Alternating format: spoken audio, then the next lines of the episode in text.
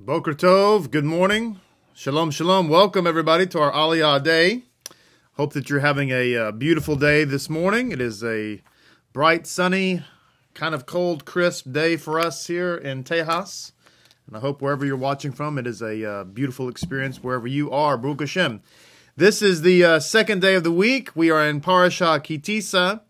This is uh, going to be the second Aliyah, but in fact, it's really more like the second reading because the the uh, the second Aliyah is rather long, and so the first Aliyah was chocked full of uh, great information as well. It was kind of long itself, so we're kind of uh, finishing up the first Aliyah, and uh, prayerfully we'll get into the second Aliyah.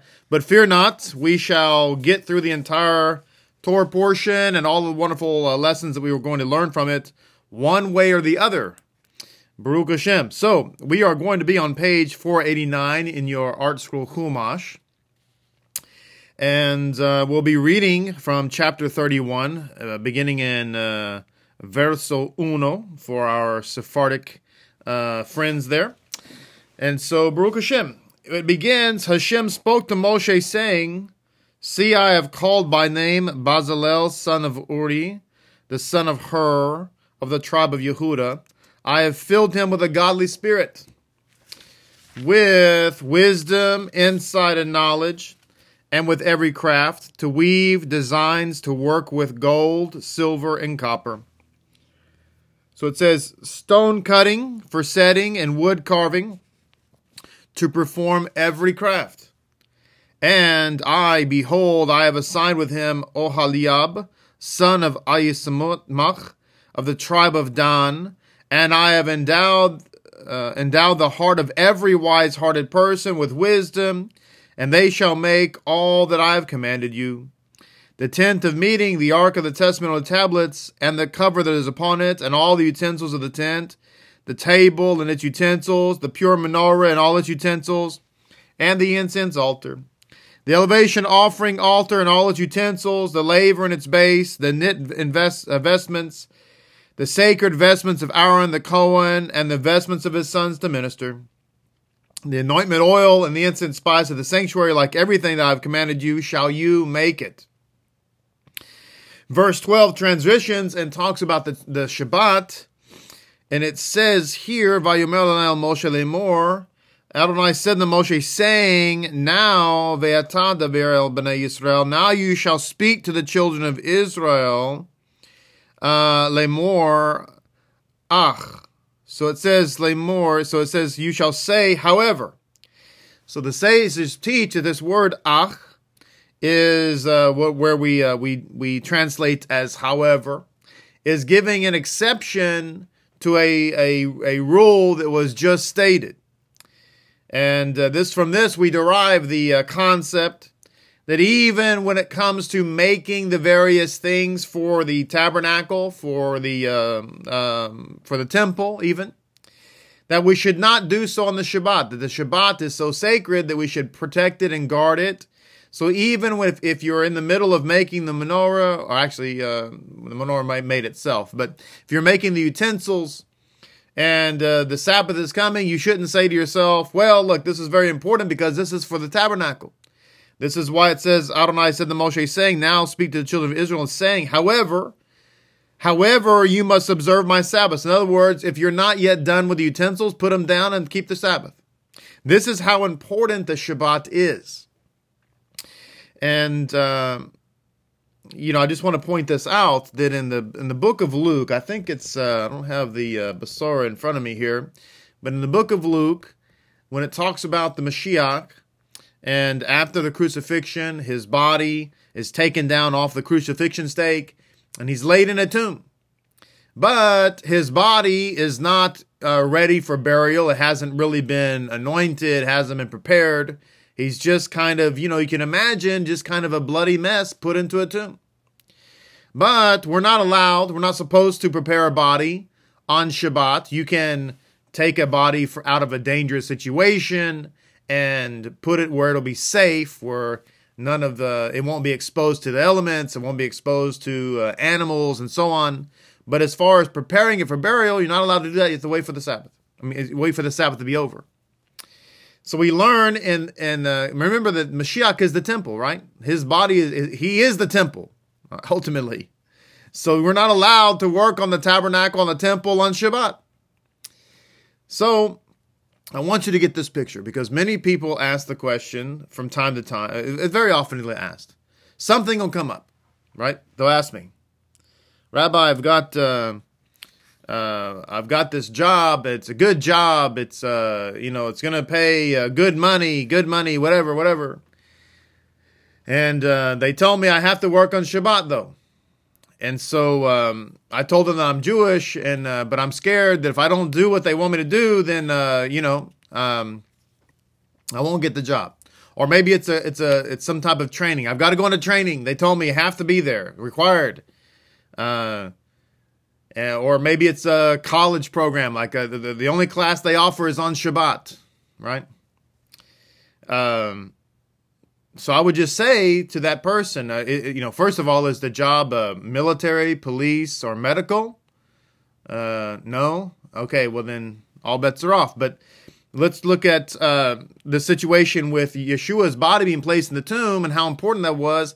It says that the women who were with him, who includes his mother, decided that once they saw that his body had been put in the the tomb, the scripture says in the Basara that they they left him sitting there, laying there, in order to do what? In order to keep the Sabbath. It says that in the book of Luke that they did this in order to keep the Shabbat, in order to keep the commandments. So just think about that for a moment. How important is the Shabbat to the women? And I, I believe that it mentions women because women are, in this instance, would be the ones. First of all, they were the ones who were there. A lot of the guys, except for Kepha, had split uh, in fear. But the women are the, the, the most emotional, the most uh, emotionally attached, and the mother, especially to her son. And here she's looking at her son, and he's all bloody. He's just laying there. And yet, what does she do? A lot of mothers would have said, "I don't care if it's a Shabbat or not. I'm gonna, I'm gonna prepare his body." You know, and they tears flowing. And not only that, not, not only is he just a son, he's the Mashiach. We've got it. We can't just leave him there. So it says here, however, you must observe my Sabbaths. In other words, stop working on the temple in order to keep the Shabbat. The women, the reason they walked away, including the mother, the reason they walked away is because you know that the Mashiach would have been teaching them the importance of the Sabbath. And so if the if the mother, the Mashiach, was able to walk away from his body in order to keep the Sabbath, then we should be able to walk away from anything else. It's a test. And I should just tell you that this is how important the Shabbat is. And look, I have uh, I've been in situations, um, you know, uh, where people said to me, uh, "You've got to come in here and take this class, take this course, uh, got to do this in order to fulfill whatever, whatever." And it's on Shabbat. And I just tell them, so look, I'm Jewish, and uh, I can't do it. Period. Can't do it. Um, so for religious reasons, I can't do it. You know what they do? They provide an alternative. You know why? Because many companies and many states are required to do so by law. They cannot allowed to discriminate against your your in your uh, religious beliefs. This applies to colleges as well. So if you come in with a legitimate religious belief, I can't do this because Shabbat, I'm Jewish, I can't. They cannot penalize you for that. They can't say, well, you're not going to get your degree, you're not going to get your certification. I'm going to, you know, you're, you're not, gonna, I'm not going to hire. Not allowed to do that. They have to make a reasonable accommodation. It's all a test, because if you acquiesce to it, by the way, this this is just a little free advice for you. If you acquiesce and what you're really saying is, I'm not committed. I'm, I'm just kidding. I'm, I don't really mean it. It's not really a big deal. And so, what's going to happen next time? The next time you say, Well, this time I really need the Sabbath off, they'll be like, Well, you worked last Sabbath. Okay. So it says, However, you must observe my Shabbat, for it is a sign between me and you for your generations to know that I am Adonai who makes you holy. You shall observe the Sabbath, for it is holy to you. Its desecrators shall be put to death, for whoever does work on it, that soul shall be cut off from among the people. For six days work may be done, and the seventh day is a day of complete rest. It is sacred to Adonai. Whoever does work on the Sabbath shall be put to death. So it says here in the Art ArtScroll Chumash, just to share a, a few insights on the particular topic of the Shabbat. it says here, what is the supremacy of the Sabbath? Why is it here that the Sabbath is repeated, and why is the Sabbath repeated and spoken about so uh, very often uh, in Scripture? So it says in the article uh, um, Israel must observe the Sabbath even while it is fash- fashioning and, and uh, resting, uh, even w- uh, while it is fashioning and resting the place of God's glory. This emphatically contradicts those who claim that the laws of the Sabbath must be uh, pliable enough to be relaxed for valid spiritual considerations. So Rabbi Bachya explains that the Sabbath is the principal faith uh, and it is I'm, I'm sorry pardon me. The sabbath is the principle of faith and it is equivalent to all the commandments for through the commandment of the sabbath one expresses his belief in the creation of the world that it was created in six days and god rested on the shabbat. This is why we say what we say when we're doing the kiddush right so the when we keep the Sabbath, we are proclaiming that God is God, that he's the creator, that everything comes from him. He's the source of everything. By the way, he is the source of everything. You are never going to suffer based on what I said a few minutes ago about hey, look, you know, you're at school, the college tells you you have to take the class on Shabbat, you just tell them politely, I'm, I'm so sorry, I can't. Here's why. The the job says you've got to work on Shabbat. You say, I'm so sorry, I can't. Here's why uh, what you know, all those kind of things. You just you never acquiesce. You just it, you stay solid, solid as a rock. Hashem is our source. Hashem is our source. In case you didn't hear what I said, I said Hashem is our source. You are never going to suffer financial loss by keeping the commandments. Now I'll say that. Now hold on a second. You would say, "Well, I did suffer financial loss. I didn't. They didn't hire me. No, you didn't hear what I said. Hashem has never he's he's never seen his children forsake you know a righteous one forsaken or his children begging for bread. We're gonna you might f- suffer financial loss because you didn't get the job or whatever, but Hashem is not to let you suffer shame and loss for fulfilling His mitzvah. However, you can be guaranteed that the minute that you or any of us uh, dispense with Torah because we're trying to to make a financial gain or some other kind of gain, or because we're trying to uh, please man, you can guaranteed that you will suffer permanent loss. I'm just saying. Uh, you know, we once had a, a dear, dear, dear friend of blessed memory, Judy Denton, used to was a, was our founding member uh, with our synagogue, and she's uh, uh, went on to Shemayim a few years ago.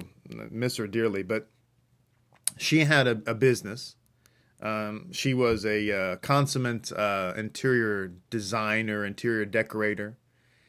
And so she did this uh, for years and she was a master at it. And so uh, her clientele, it was like Shabbat, Shabbat, Shabbat, Shabbat, Shabbat. That's when everybody wanted her to come over. It's like this big thing. And so when she came and started to really embrace a Torah true life centered on Yeshua, she started to feel the conviction that uh, you know she needed to make a, a, a, transition in her business. And she spoke to me about it, spoke to my wife about it. We were very close, and she said that she was afraid that that uh, that basically her business would just collapse. But uh, she said, "You know what? I, I have to, I have to obey God, and it, what's going to happen is what's going to happen." So she just systematically began to tell her clients that she had that uh, you know the sat all bets were off from Friday night sundown to Saturday night sundown, and uh, you know she'd be happy to come over any other time. And new clients who called, same thing. She told them, and here she was uh, fearful. You know, uh, she was she didn't know what was going to happen, but she chose God over mammon. She chose God over man. And what happened? What happened? What was the end of the story? Actually, what happened was her business doubled and tripled. She had more clients. Every and every single person was like, "Oh, oh, no problem. Can't come over. No problem. Sunday's fine. Sunday's fine. Monday's fine. Tuesday's fine. Thursday's fine. No problem." And so her business went crazy. And uh, she even was so busy, she employed or went into partnership, uh, partnership anyway, with another lady in our synagogue. So listen, God's got this. Don't uh, don't worry about it. So this is why. So conversely, if we so just if we don't keep the Sabbath, if, if keeping the Sabbath is a declaration that God is God, that He's the Creator, that's our sign. That is our testimony. That is our witness. If we don't keep the Sabbath, then following the logical conclusion, we are hasve shalom, denying God as the Creator, as the one true God, as the provider. So you see how significant the Shabbat is? We might think, well, if I desecrate it, it's no problem. But in fact, by doing that, we're actually making a statement that God isn't God. Something else is my God. Maybe the soccer game is my God. Maybe the football game is my God. Maybe the sale at Target is my God. Maybe uh, whatever the the boss is my God. You understand? Now there's exceptions for this, of course, life over law. So if you're saving or protecting life, there's a uh, you know there's a there's a uh, exception is what I'm trying to say for that. I love what it says here in the ArtScroll Chumash as well with respect to preparation for the Sabbath. So it's referring to verse 16 where it says to make the Sabbath. It says it is a token of respect for the Shabbat that one prepare for it ahead of time so that he will have fine food for that day. That's what Rabbi uh, Bachya says. It also says, and to avoid the danger that one will perform forbidden work on the day itself. Chizkuni says that.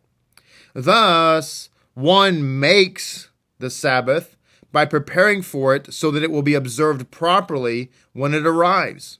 According to the Midrash, one who observes the Sabbath in this world makes the Sabbath in heaven. That is, he elevates its spiritual standing by abstaining from forbidden activity, thereby affirming his faith in the Creator. Now, listen to this.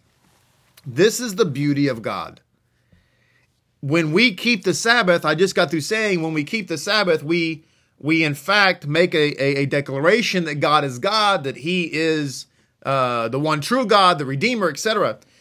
But the beautiful thing about God is is that He gives us the opportunity to keep the Sabbath all week long. Do you understand something here? I want you to get this in your soul because this is what ministers to me on such a deep level. Because being a man, you know, men typically like practical things. We like, we want to know how, we, we like to know that, that by, by doing something practical, it can be deeply spiritual and it can be an expression of love for God. Women don't really need that necessarily. They, they just kind of float around loving God and walking in the Spirit. Men need something more practical. So to me, what I'm about to say is just very inspirational. And that is that when you stop on Thursday or maybe Friday afternoon or morning or whatever, and you fill your vehicle up with fuel because you want to take care of that so it's all Shabbat or whatever, or when you go uh, midweek and you start buying groceries because you want to get that for the Sabbath, or maybe when you take your suit to the cleaners or your dress to the cleaners so that it can be ready for the Shabbat, or whatever you're doing, like that is an act of worship and it's actually an act of keeping the Sabbath. Even your preparation, this is the point, even your preparation is a spiritual act of Torah true Judaism centered on Messiah. That's the beauty. Taking your, your suit to the cleaners, filling up the car with fuel, uh, you know, even mowing the lawn so that you don't have to do it on Shabbat. All of that. All of that is a spiritual act of, of, of worship. Every single bit of it. That's the beautiful thing about God and how He opens up, as it were, the spiritual realm to us. We think that we have to be sitting at the table and saying the kiddush or saying the bracha over challah or saying the uh, the birkat uh, kohanim or something like that in, in order for that to be counted as a uh, as the spiritual keeping of the Shabbat. And God says, no, all that's awesome, all that's wonderful, but you should know that when you filled up your gas a while ago, before the Sabbath began, that was a spiritual act. You should also know that when you told the person, I'm so sorry, I can't do that on Shabbat, I'll be happy to see it any other time, that too was a spiritual act. That too was a mitzvah. That too was part of the declaration of um, God is God. We have lots of uh, deities in this world that are vying to sit on the throne in your heart. And uh, you have to make sure that you put up a sign and says, This is reserved for Hashem only. So it says in verse 18, let's read uh, verse 18. When he finished speaking to him on Mount Sinai, he gave Moshe the two tablets of the testimony, stone tablets inscribed by the finger of God. Transitioning now from the discussion of the tablets, I want to bring out a, a very important point, I believe, anyway, um, that really kind of contradicts, completely contradicts the notion that Messiah can be a mere human. Okay. Uh, now, there's lots of different aspects of this we could talk about, but what it says here in both the ArtScroll Chumash and also uh, with respect to uh, what Rabbi Monk is going to say, it's really an impossibility that the Mashiach could be just a human. It really is impossible because if you really think about it, I know people will throw out, well, what about this aspect? What about that? Well, let's just deal with the practical reality there have been many great, great, great, great human beings who have been Mashiach figures. And uh, all of them had, uh, many of them, I should say, had the perfect scenario in order to redeem the world, and yet they still weren't good enough. The, one, the first one comes to mind is Noah. Noah walks into the ark, with another word for ark is the is the word of God, and he walks out of the ark, and he and his his sons, they're the, they're it. There there's nobody to uh, there. Um, you know, there's no evil in there's no Babylon, there's no Egypt, there's nobody to corrupt him, so to speak. I mean, he, if anything, is poised to be the second Adam. What happens in a matter of a extremely short time? He fails. Well, going here to the ArtScroll Chumash, let's read this right quick. My point being is that if uh, some of these men, jo- Joseph is another example, if some of these human beings were not able to redeem Israel, what makes us think that another human's going to come along and be better? And what greater example than than Moses? Let's read. It says he gave Moses throughout the 40 days that Moshe was on Mount Sinai, God taught him the Torah, okay? But he constantly forgot. Finally, God presented it to him as a gift, as if it were his bride.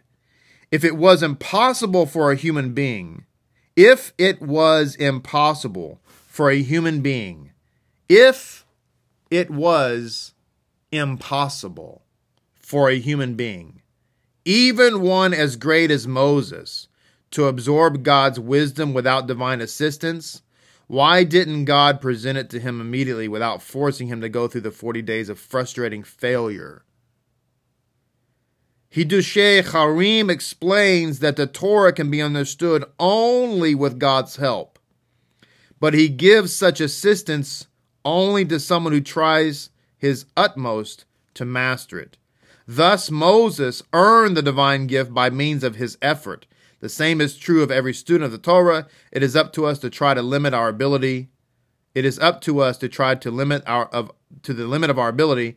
Then we can uh, have God's help. The whole point of this comment is to teach us that we should persist in our Torah learning.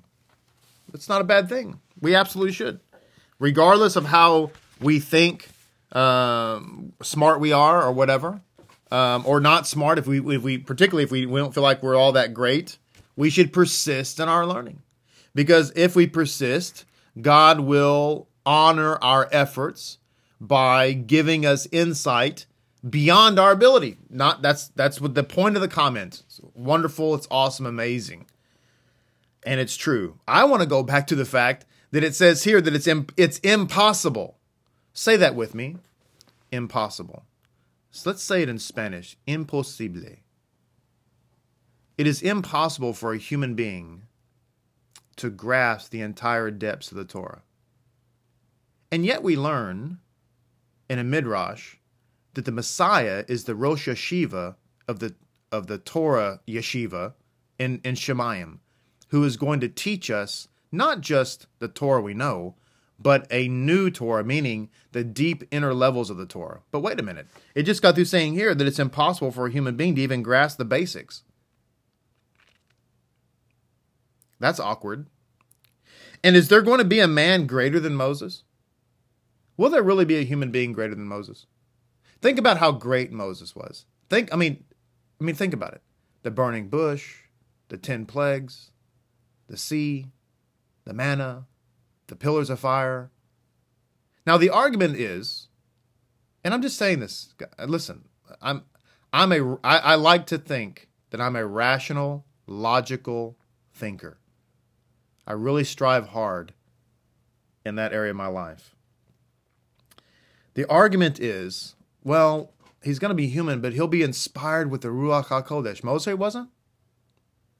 In fact, we learned that all the patriarchs, Yosef, Moshe, King Saul, even, and King David, and all the prophets, they were all in, filled with the Ruach HaKodesh.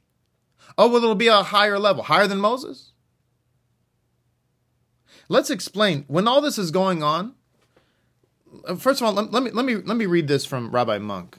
This is very important because all of all the hyperbole and all the all the uh, all the arguments you might hear in your life about how the Messiah is only going to be human and people will do hour and a half long teachings from the Torah and you're and you you become convinced, oh yeah, he's going to be human. Then you come back to this and go, wait a minute, how can it be? How can he be human? All right, he's a divine Messiah. All right, that's just the way it is. But let's listen. It says, quoting the Talmud, Rashi comments that the Torah was given to Moshe as a gift, as a bride is given to her husband. Right. You know, okay. Let's just stop right there. He said that the Torah was given to Moses as a gift. What's the difference between the Messiah and Moses? The Messiah is Torah. So if it says here Moshe was given the Torah as a gift, the Mashiach is the Torah. But that's a whole nother topic. All right, so it says, as a bride is given to her husband, since he could not have studied and absorbed, he could not have studied and absorbed all of it in such a short time. 40 days he's up there. Up where? We'll talk about that in a second. From this, the Talmud concludes that a man must always study, even if he does not have the necessary talents, intelligence, or memory. Avodah Zarah 19a. Absolutely. I don't care if you think that you're not all that smart, you should study Torah. God will help you, I promise.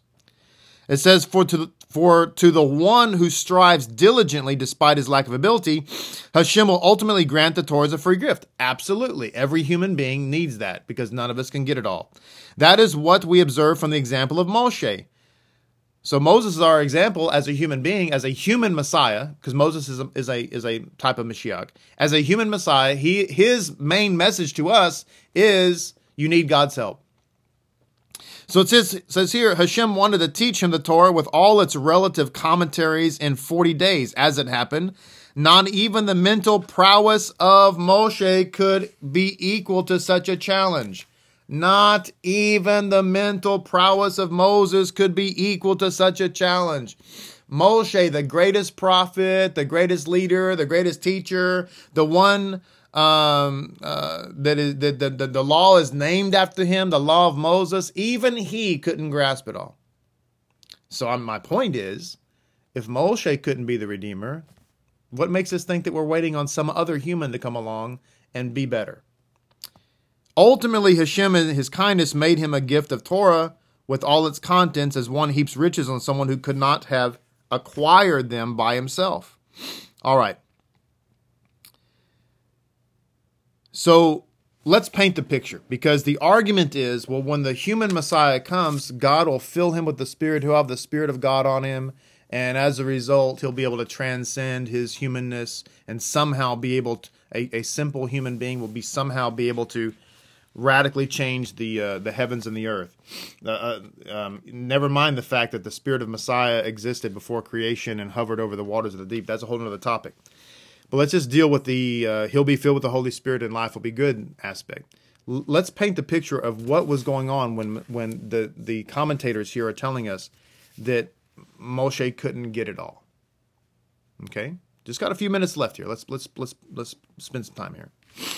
He went up to the mountain, right? Right. Um, but when he got to the top of the mountain, he walked into God's cloud of glory. God, first of all, God is there, and his every single angel is there. Uh, all the the myriads of Shemayim are there. God is there in the full manifestation of His Ruach Hakodesh, and uh, Michael is there, and Gabriel is there, and uh, Raphael is there, and Uriel is there, the four general angels, and above them is this special angel named Memtet. He's there. Uh, thunder and lightning, lapids everywhere, columns of fire, columns of smoke. And when he walks up to the mountain, he walks into Shemayim. He literally leaves the dimension of this universe and walks into Shemayim. He's walking around Shemayim. God is showing him, uh, the angels rather, are showing him all the aspects uh, of, of Shemayim. God uh, shows him the um, uh, all of the, the, the tabernacle and all of its uh, intricate details. We learned yesterday he even shows him a fiery coin and says, This is the uh, half shekel you're supposed to, to have the people give. And then when it comes time to actually enter into the throne room of, of, of Hashem and actually come into his divine presence, the angels tell him that, listen, you're about to enter into the place where Memtet is. And since Memtet is a fiery angel, quote unquote, uh, like my God is a consuming God, I'm, we're going to have to uh, transform you into a fiery being so that you can be in the, the presence of Memtet. And so this, I'm just telling you, this is the background.